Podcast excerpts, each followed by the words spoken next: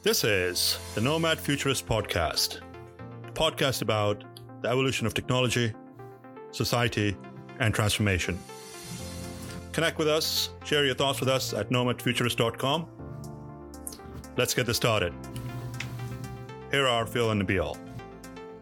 Hello, hello, hello. Welcome to Nomad Futurist. This is your co host, Nabeel Mahmood from Kona, Hawaii. This is your co host, Phillip Koblence, joining you today from Washington, D.C. And this is Craig Huffman, actually joining you from Leesburg, Virginia, en route back to my hometown of Chicago, Illinois. Craig, thank you very much for taking the time to join us today. We have had several conversations over the year, and uh, I believe we've been trying to get you on our platform since January of this year from PTC in Hawaii. It's right around the corner. As a matter of fact, it's going to be here in about right, a month coming or up so. soon. So I'm going to see you there again very soon here. Yes, sir.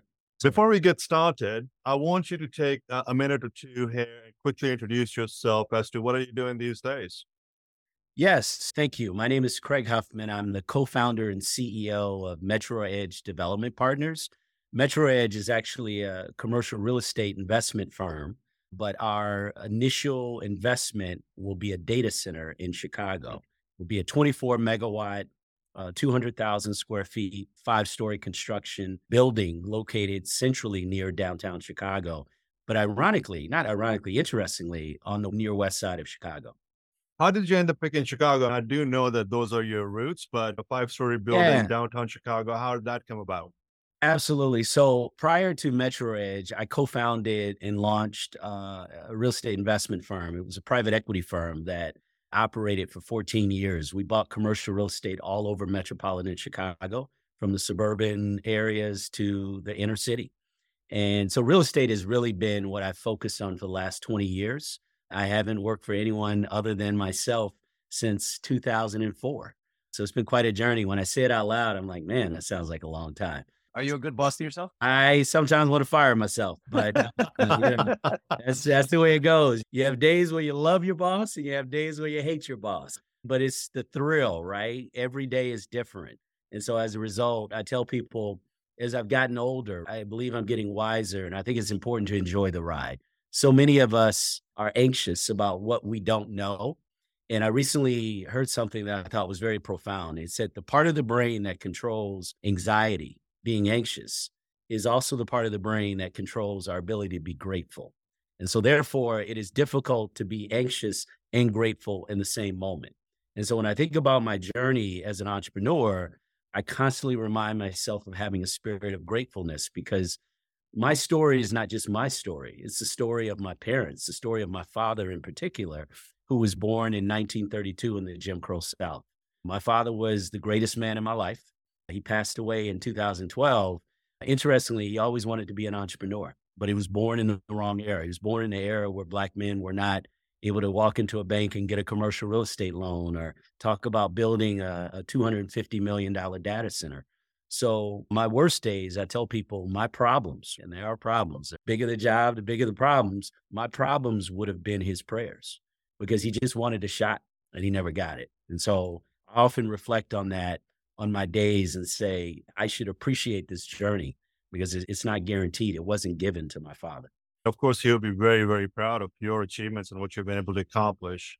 What did he do? What line of work My, was he my father was an academic. He started his career as a teacher in elementary school. He was very ambitious. He was born in Troy, Alabama, as I said earlier, 1932 South. And for many African Americans at that time, there weren't many options career wise. Uh, education was one of the few, and society was very segregated. And so he taught African American children because that was the only option at that time if, if you became a school teacher but he was very ambitious and he went to a principal of a local elementary school where he worked and, and my father actually my father's story he started college but he was i don't say poor he was poor couldn't afford the or right?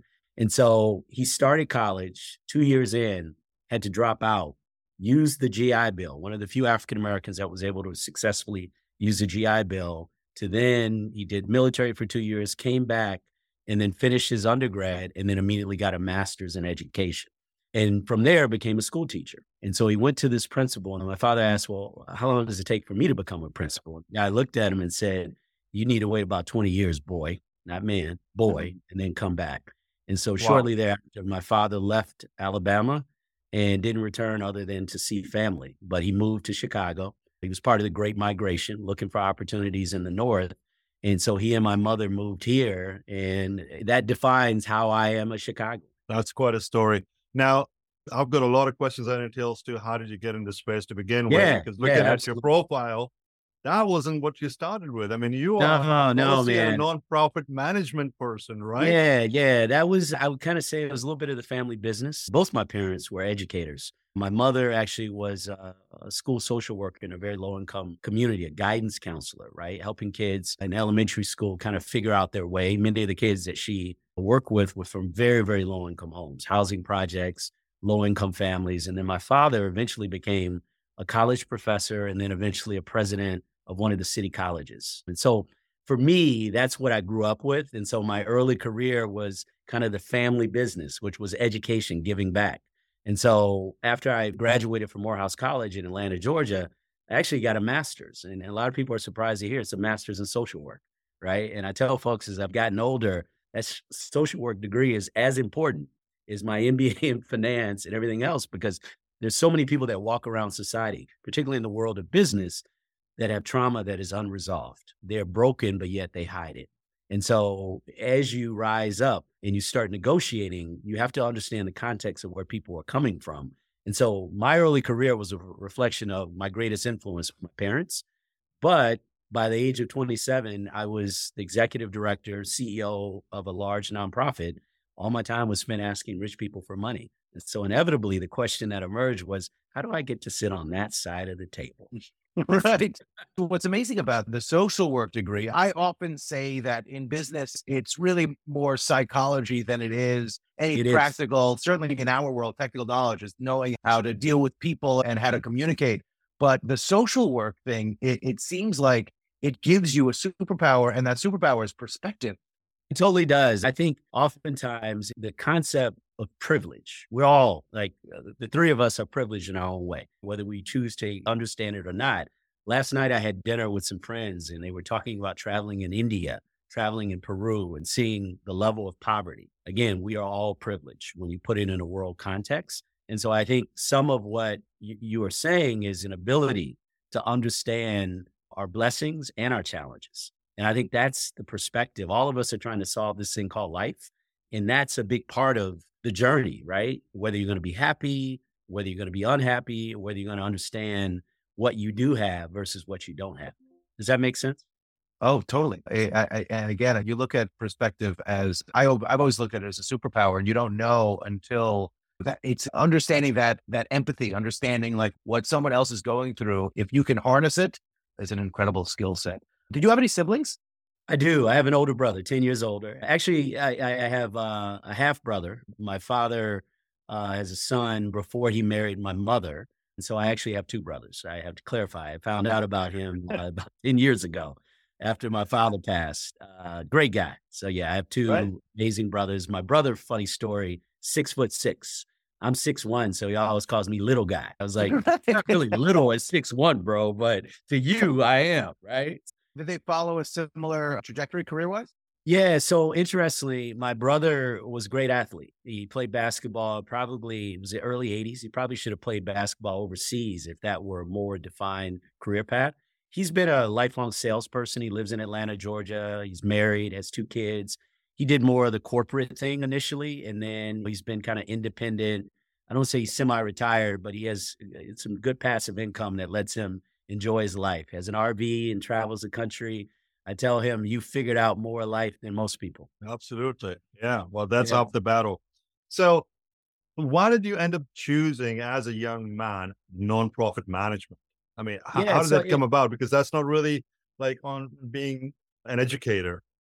Or That's right. least in my Well, it was it was a family influence. I mean, oftentimes we see good and bad what happens in our home. My parents talked about politics. My father and my mother met Dr. Martin Luther King. They were in Alabama. So when the civil rights movement was forming, they were there. They were present, man. And so for me, that's the context of how I grew up. What I realized, right, early on, you're very idealistic. I want to change the world. And then you begin to evolve and realize that, well, resources are an important part of changing the world. And so the first phase of my 20s, I jokingly say I wanted to save the world, right? And then ultimately, I went back to business school, University of Chicago, became an entrepreneur right after I finished, which is tough road. But I said I wanted to own a little piece of the world because ownership matters. When you begin to think about communities that are empowered, ownership, not just of your home, but even of your own destiny. Ownership is an important concept. So for me, it was having this opportunity to run an organization at a young age and realizing that at 27, I, I had a nonprofit social work degree. I was the CEO of a, no, a large nonprofit. Check, check, right? And so, okay, what's my next challenge? Tell you what, I want to go back to business school. I want to be an entrepreneur. The guys that were funding my nonprofit were heavily in real estate. They were successful entrepreneurs, commercial real estate titans of Chicago. And so many of these guys became mentors to me. And many of them, when I told them, hey, I want to get in real estate, I want to buy initially properties in tough neighborhoods. I knew I wasn't going to have a competitive advantage going to more affluent, predominantly white neighborhoods. So I started in the toughest neighborhoods, neighborhoods that I had served when I ran the nonprofit. And so I flipped the business plan into one that ultimately started very small, very humbly. I had a trader that put up enough capital for me to have six months of runway. I left my full time job. And my belief was I'm going to make this work or not, but I'm committed to doing whatever I can to make it work. Six months turned into two years. That was my first company. I developed ideas to sell properties, learned a lot, learned that contractors are some of the most dishonest guys you can hire. And I literally and in started, Chicago. Yeah, oh, man, all over the world, man, all over the world, not just Chicago. But they um, learned, but they learned how to be dishonest in Chicago. Exactly. Yeah, they probably learned from our politicians in Chicago. Yeah, it seems to be the business we export, corruption. But in any event, yeah, I literally started from the bottom. Did your parents have a perspective when you moved from the nonprofit world crazy. to like I was crazy. crazy, right? Parents always want you to take the safe path. Deviating, right. like my father's dream was for me to be a professor at an academic environment to get my PhD. And doesn't seem like your father took the safe path. I mean, there was no safe path. Um, there was you know, no, no, and that, we want to protect our children. I have a 14 year old, 16 year old, and I myself say I can't let my love prevent them from doing things that they need to try. Your parents love you, man. They want to protect you. And so my dad was like, Hey, I took sacrifices so you wouldn't have to. And my view was, I'm going to take more sacrifices because there were opportunities you were denied that I now have. I can get access to capital. I can raise money to build a business. And so this is the next chapter where the Huffman family needs to go. Amazing. We talk about it all the time, and it's actually one of our roots for starting the foundation. That it's all about exposure and experiences that result yes. into being the person that you end up being. And yes. you just validated the story. I mean, if it wasn't for that initial exposure, growing up with the family that you grew up, you wouldn't be the person that you are today. And it's probably Precisely. just in your genes and your personality to give back to the next generation. And I, I think we might have to change change the logo to Craig Huffman. Let's just change it. it's the logo. Yeah, that's the total validity. Now, real estate, I get it, right? It makes sense. It's a, much, much easier transition. How did you get involved in the tech sector? That's yes, yeah, great question. unexposed market segment to a real estate broker or real estate developer. And that's kind of like the challenge that we've got in our space as well, that not a lot of people understand technology and the bottom line, the profitability, and the fact that this is actually the core of the society going forward every business is in the tech business if they're of scale, right? Even government. I talked about this on a panel yesterday. Government is in the tech business. Think about the pandemic, what we all had to do, what we're doing now. The answer to your question is I started my career with an initial company. I then moved on and built a real estate private equity company called Ascendance Partners. It was crazy. Everyone thought I was like, what are you doing, Craig? Take a job. You know people like Arne Duncan, you know the skinny guy with the big ears, Barack Obama, just go work, take the safe path. And while Obama was rising, I was hustling to build my business. And successfully, we were able to buy across two investment funds over $60 million worth of commercial real estate, office, retail. I'm going to tie in how it connects industrial, multifamily. One of the buildings that I bought was in Schaumburg. It was a um, flex industrial office building. We also did our own property management because we ran small funds, so we had to be hands on. And so what happened was we had an industrial building in Schaumburg that had what in it? A micro data center. It was our best tenant. And it piqued my interest because technology has always been something I didn't study it, but I've always been intrigued. When I was a 14 year old, like most boys, Commodore 64, playing video games, sitting around and just enjoying the early days of Atari and video games, and really just wondering, where is this thing going to go? It was always something that was in my mind. I just didn't have avenues. There was no nomad futurist to show me how to turn that into a career. So it's interesting that it was a bit of a pause on tech, but then my real estate platform bought a 100,000 square foot industrial building that had numerous tenants, but it also had a small data center. And because we did our own property management, I was able to see where the calls were coming from. This guy did his own build out. He was hands off, whereas everyone else was calling our office, right, about issues mm-hmm. and wanting this and that. It's too hot, it's too cold. And so I began to study this space and understanding that it was the back end infrastructure that allows us to do all the things that we are so dependent on now. I told yesterday, could any of us imagine going back to dial up? I mean, let's just level set. The speed by which we all expect to get our information, we're addicted.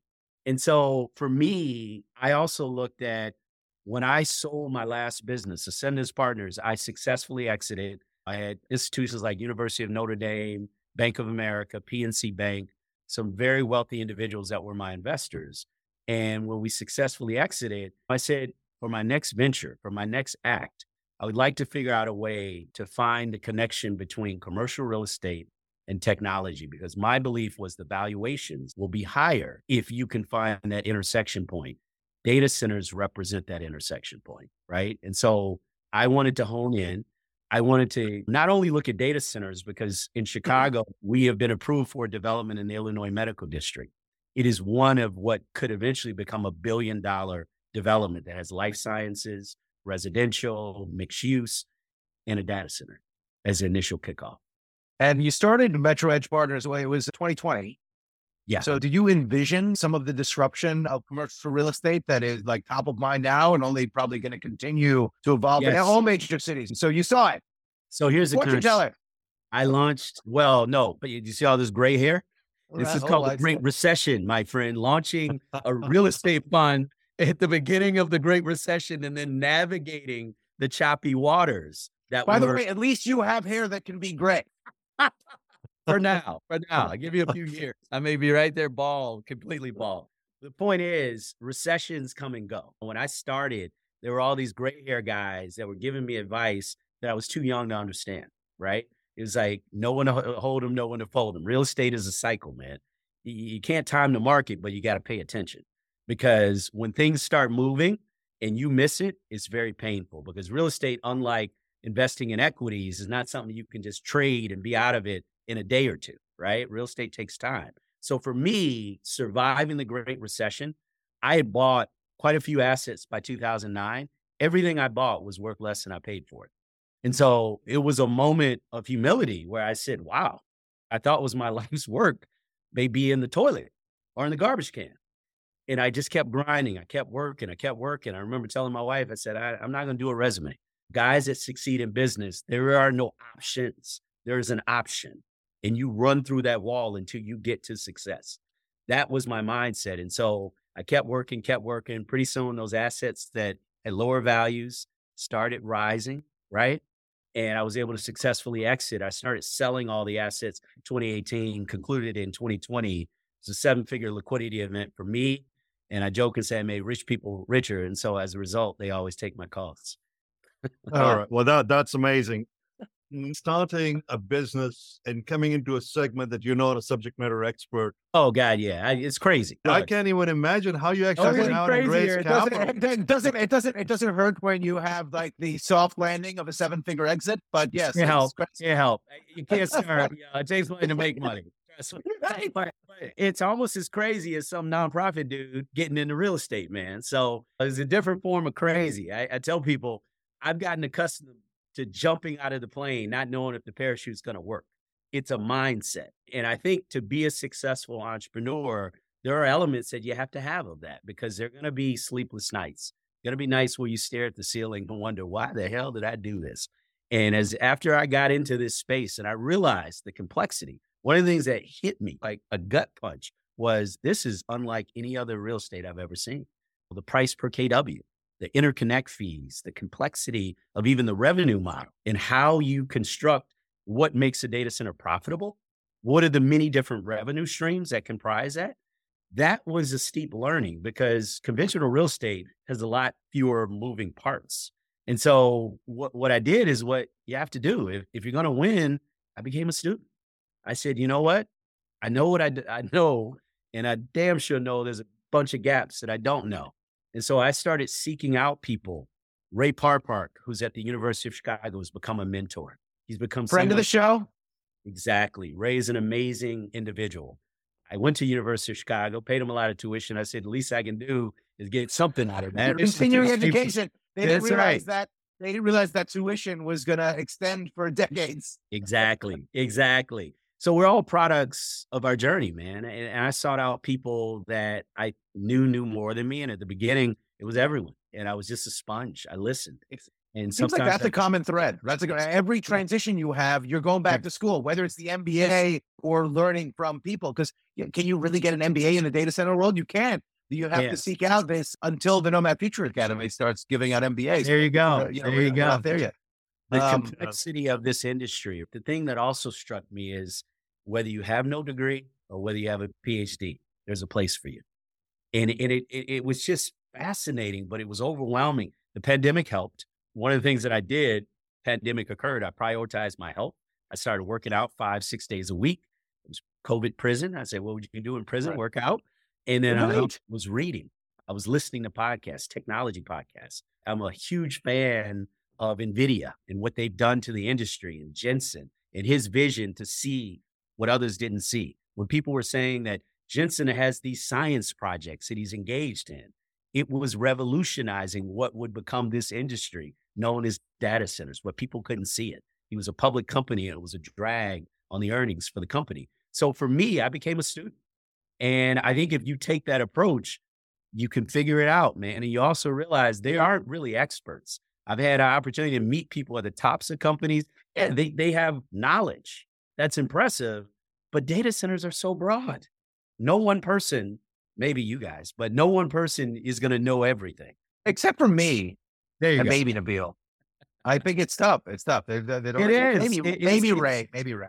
Yeah, Ray Ray is tremendous, and and other folks, brokers, Sean Novak, Jordan Thompson. There are too many people to name that became part of my tribe. It's almost but like all of them learned through experience. Exactly, and that's the difference. That's the difference. And you, right? you know what encouraged me? I kept meeting people. I was like, "How'd you get in this business?" I stumbled in it. I didn't really study it. I just kind of someone else. I was talking to Ria, who was at Oracle yesterday, and she said, 10 years ago, I didn't know what a data center was. That story is so common. And so then there was also a piece where I said, if they can do it, then why can't I? I built a business. I went from nothing, people laughing like nonprofit dude. My first business plan, I had a long section about how we were going to help the community, right? And my business plan was like very thin. Now it's like flipped. But ultimately, I still have a section about how businesses have a responsibility to do more than just be profitable. You have to first be profitable but I think you also have to think about how you leave it better than you found it. So now being on the other side, you flip tables, you were the guy asking for money, and now being on the other side, what have you learned? Are we in a much better position than when you were a man growing up in a society that we had issue with diversity, equity, inclusion, color, yeah. race, religion? Are we in a much better position today? We are better. We still have challenges. The irony is, I tell people my problems today would have been my father's prayers. And so that in and of itself represents the progress. I think it's hard to see it because what am I talking about here? I'm talking about my father. He lived in a different generation. It's that perspective that I carry. And I think when you lack that, it's hard to see we have progressed, not as much as we need to. And unfortunately, I think there are things about our history and past as a country that we've not confronted, honestly, right? One of the things that struck me, I went to DC with my family two years ago and I saw the Holocaust Museum and I saw the African American Museum.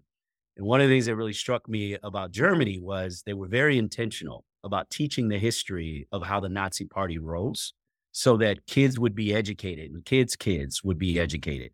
I don't think we've confronted that in the same way in our country. And so we kind of are like on this repeat loop constantly going back to things because we haven't confronted the root issues. We haven't had the honest conversations. It sounds to me like Craig Huffman is going to run for office one day. This no, everyone said it. It'd be my son or my no daughter. Way. No, sir. No, sir. I've been Well, close who- to who- it. Not, Uh, yeah, who wouldn't to want though. to have a second president from Chicago? Yeah, It's- right, it's- right. it's- well, y- y- maybe one of my children. I, I have full Right. belief. I, I believe more in being Joe Kennedy to launch the dreams and careers of my children than John F. Kennedy or or anyone else. I want to make the money so that I can allow them to pursue their dreams. Well, certainly it seems like I haven't done all the tabulations. I have it on a spreadsheet next to me. It seems like mission accomplished in terms of the money making element of it. What so far? pretty so well. far. I mean, it, it's like any yeah, you have to figure it out, right? I think at the end of the day, whether you go any any business or you go into nonprofit government, there's a learning curve, and I think the people that help close those gaps are so important.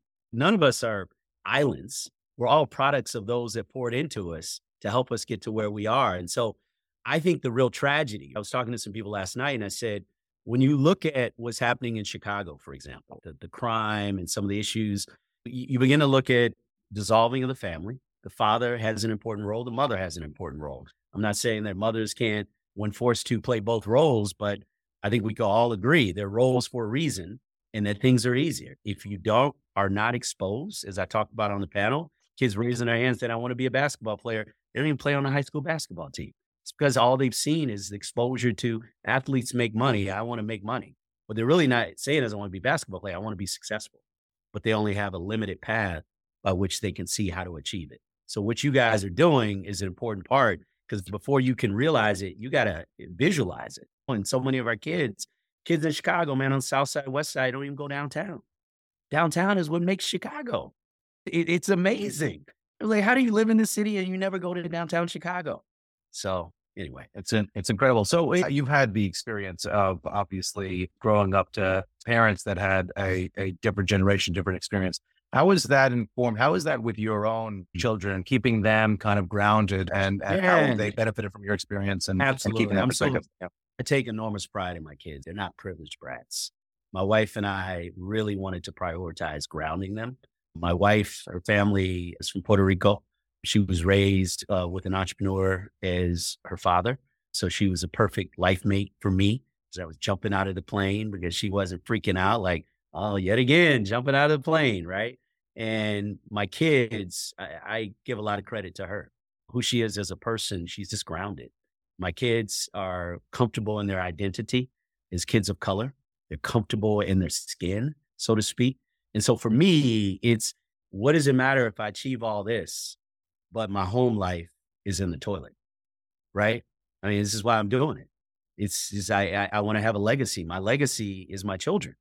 Absolutely. That's the biggest part. When people meet me, it's like, what did I start telling you guys about Dr. Samuel Huffman? You can't tell a story about Craig Huffman without talking about Samuel Huffman. Indeed. Are they either of them in technology at all or interested in technology?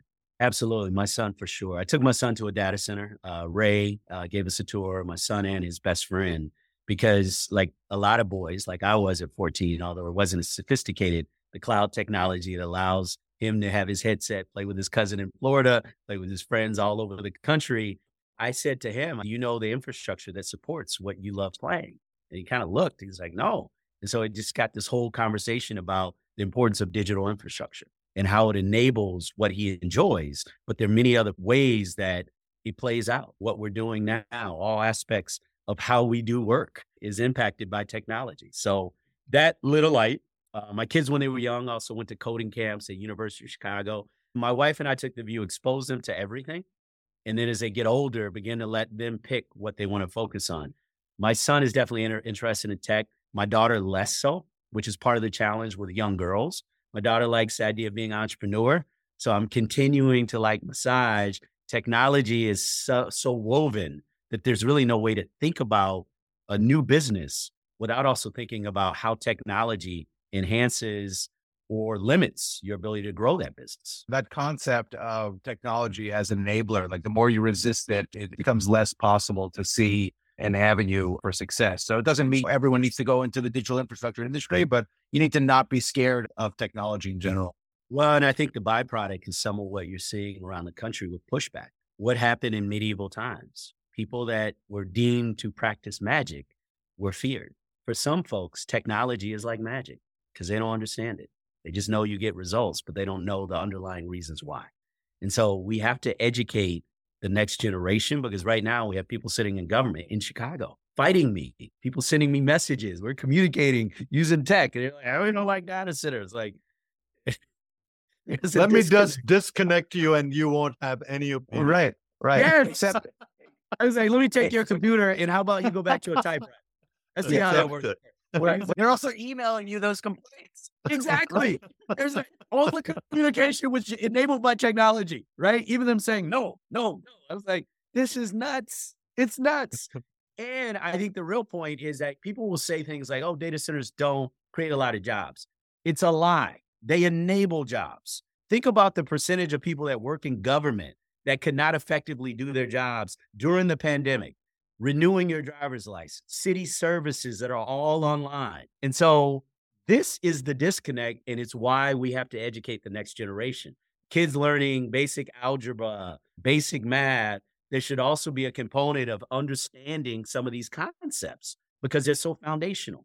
Well, you've said it so well. It's amazing. I think a part of the challenge in the society is that they take it for granted and there's a sense of entitlement that oh. automatically just happens but they don't understand that you actually need to build an infrastructure to make it happen.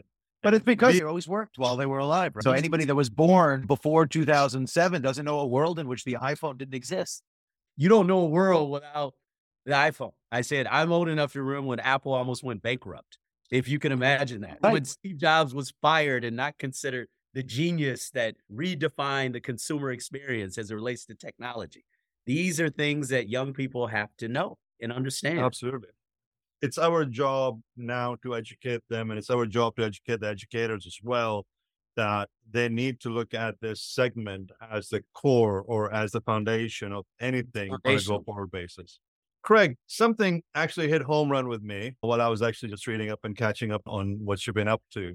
Talk to us about Dr. Ann Watts. Dr. Watts, she was an important woman in my life. She was my public speaking teacher my senior year at Morehouse College. She saw things in me that I didn't see in myself. Not that I lacked confidence, but she had a belief in me. She poured into me. She taught me to speak clearly. She taught me not to use vocal fillers. Yeah, she was old school, man. I give my ability to communicate first and foremost to my father. He was a great communicator. My mother, great communicator. But Ann Watts is kind of like an athlete, has natural ability, but a great coach takes that ability to the next level. Dr. Watts was one of those coaches in my life. I took one class, but her influence on me still lives to this day because she saw a young, skinny man at that time that here's the power. Here's the power. She selected me to be a presenter. Morehouse College every year has a uh, fundraising event called A Candle in the Dark. One of our most famous presidents talked about Morehouse alums needed to be a candle in the dark, providing a light illuminating in darkness, leadership. And so I was selected to present one of the people that was an honoree at this Candle in the Dark gala. Want to guess who my honoree was? He was a real estate guy. Here I am as a senior in college, not knowing what my career was going to be, not knowing that real estate would ultimately define me more. And one of the biggest real estate titans, African American, Herman J. Russell, very successful in Atlanta, was the individual that I was given the honor to present. And so I was talking to another uh, friend of mine, uh, Raymond Burrell, who's a great guy, really deep thinker. He's been in this space. Consider him much more of a technologist and someone that I bounce ideas and I just understand. And we were just saying how things happen. It's not an accident, man. But oftentimes we just don't pay attention. There's an intentionality to the universe that many of us don't get in tune with to understand it wasn't an accident that I presented someone that is a senior in college that is a lot more relevant to who I am today. Does that make sense? Absolutely. You got to pay attention. Things like you said, things happen for a reason. You got to live that moment and and be open to it. Yeah, cool. And, and be curious. Just a constant learner. I I think for me, I am just curious. I want to learn, and if, I think if you take that perspective, you're a lifelong student. Were you always that way? Were you that way in, in high school? No, I probably was a late bloomer, I would say. High school, I always tested well. Everyone always said Craig's smart. I didn't always apply myself. I wasn't always motivated. If I could get in elementary school the S, I'm showing my age when you had S's, you have A, B's and C's, satisfactory or unsatisfactory. And I did enough. When I was really young, it was just purely intellectual ability. When I got to middle school, I didn't feel connected. And so I would always do well enough. I would do the exam, I get into college, I wrote well. Morehouse is where the light turned on. I arrived on the campus and I saw guys that had my tan that were focused on excellence, that were focused on being the best they could be. And it was at that point, I'll tell you a powerful story. I know we're running out of time. My freshman year at Morehouse College, my first semester, I received a 2.2 GPA. It's the lowest GPA. I remember my father looking at me saying, Did you even go to damn class, boy? Like, how like, you get a 2.2 and it's not your goddamn name, man. What the hell were you doing? But freshman, I played a lot of basketball. Basketball was a big love of mine. So at night, I was on the campus playing on the courts till late at night, and I would always win. So I would stay on the courts sometimes. like, yeah, I kept winning, right? And so I uh, wasn't going to class because if you stay up till two, it's hard to make your 8 a.m. classes. So I was missing class. And so what happened was my father, the summer between my freshman year and sophomore year, brought me home, and my dad, military guy, used a GI Bill. He's like, dot, dot, dot, dot. And he looked at me and he probably did the greatest parenting job he's ever done. I wish I could tell him now if he were alive. And that was he looked at me, didn't yell at me. And he said, You know what, son? I've come to realize my expectations may just be too high for you. And I believe that there was a greatness in you, but I realize now that it may not be there. He could have yelled at me, he could have said whatever. He lit a spark and he pissed me off because it was like, How dare you give up? right? Screw you. That's what I was the conversation I'm having in my head. Combine that with the fact that I had the two crappiest jobs you could have that summer. I was a telemarketer during the day, professional guy getting hung up on back when I guess they still call you. It's robocalls, AI probably enabled, but back in the day, you actually had people calling. I hated it, but I had, a, I had to have a summer job. And I was a janitor at night. So I had two jobs. And so I was a young man and I was working with guys that were 20, 30 years older than me. This is their full time job. And so it also gave me a glimpse of what my life could be. And when I came back my sophomore year, I cut all the friends that I had. I remade my circle. I aspired to connect with people that were going where I wanted to be, being good students, leaders. I was Dean's List Honor Roll every semester from that point on. And I became the vice president of the Student Government Association my senior year at Morehouse College. And so almost like people talk about Malcolm finding himself. Well, I didn't go to prison, but I was able to find myself by being in an environment that nurtured, right, and brought out things in me. And my father also saying those things were more effective than if he had yelled at me and said, ah, right? Because you just get teenagers tune out. And so I, I, reflect a lot on that because my son eh, has some of me. You know, he's a great student. He, he never gets below a B, A, but I know there's more right? And I know there's an ability, but I don't want to push him to break him. Whereas my daughter is so interested in girls, she's just like AP classes. Oh yeah. It's just totally different energy, right? And so I reflect a lot on my own journey and how each one of us has to arrive in our own time. So it's hard to say what's going to lead you to finally have the light turn on. So anyway. Well, I guess the guilt card works. I mean, that seems to be like a common denominator in it, it does, man. You tell me that's, I can't uh, do something. You you might have invested in my success. That is what my culture has given to society, guilt. So you're welcome. I love it. I love it. Knowing what you know today and where you're in your life and having gone through trials and tribulations and seeing a significant amount of change globally, what would you do differently with all the knowledge that you have acquired?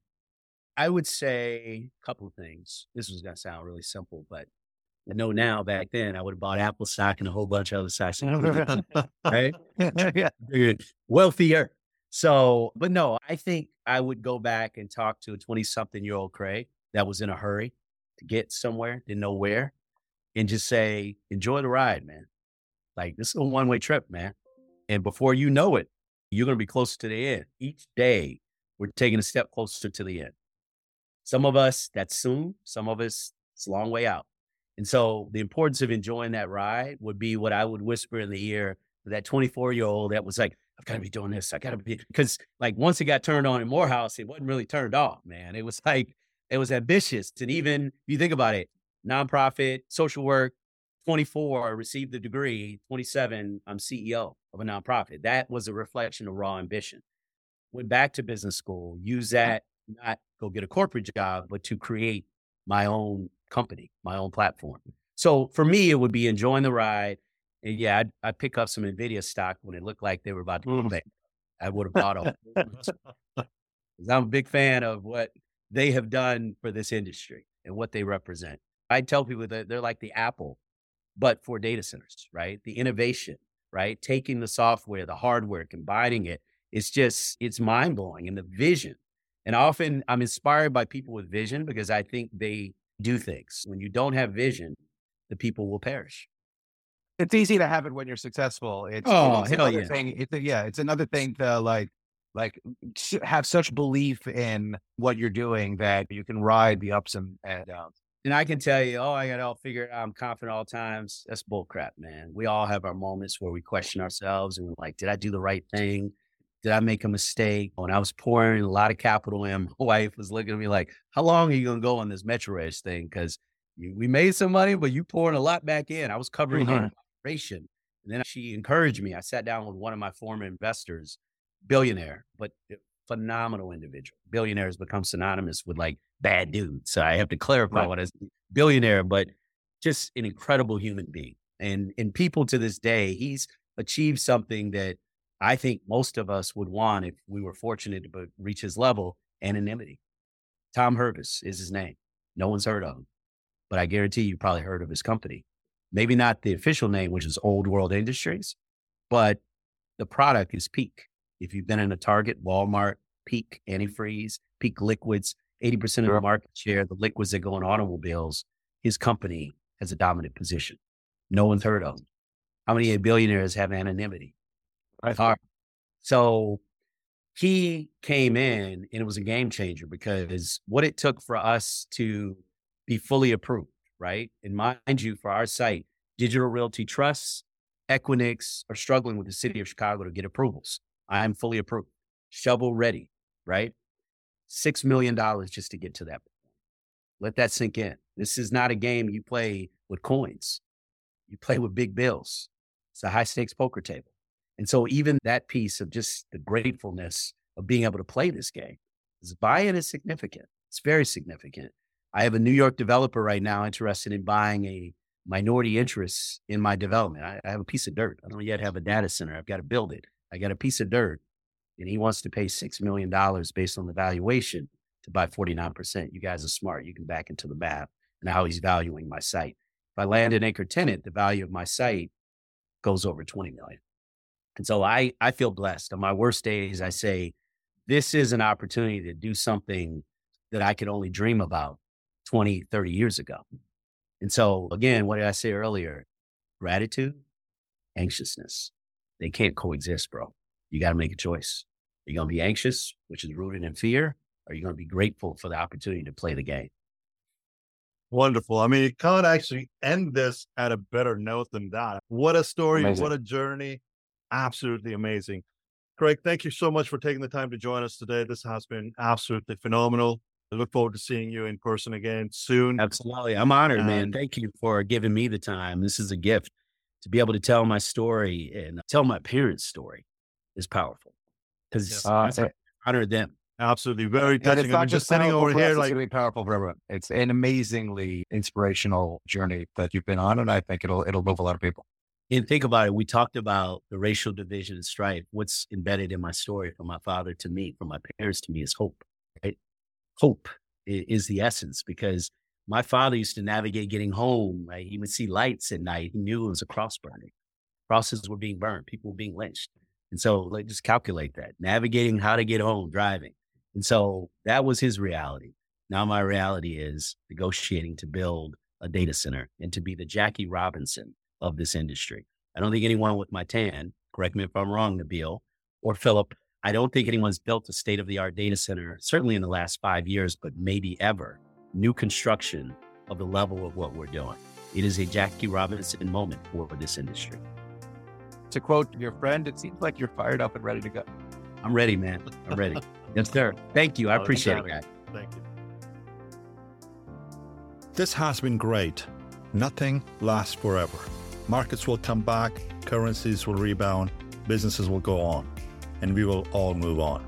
That could happen next week, next month, or next year. At Nomad Futurist, we're confident that those who prepare rather than panic will come out of this stronger. Thank you for joining us. This has been brought to you by Nomad Futurist. Check us online at nomadfuturist.org. And thank you for listening and subscribing, as well as your continued support.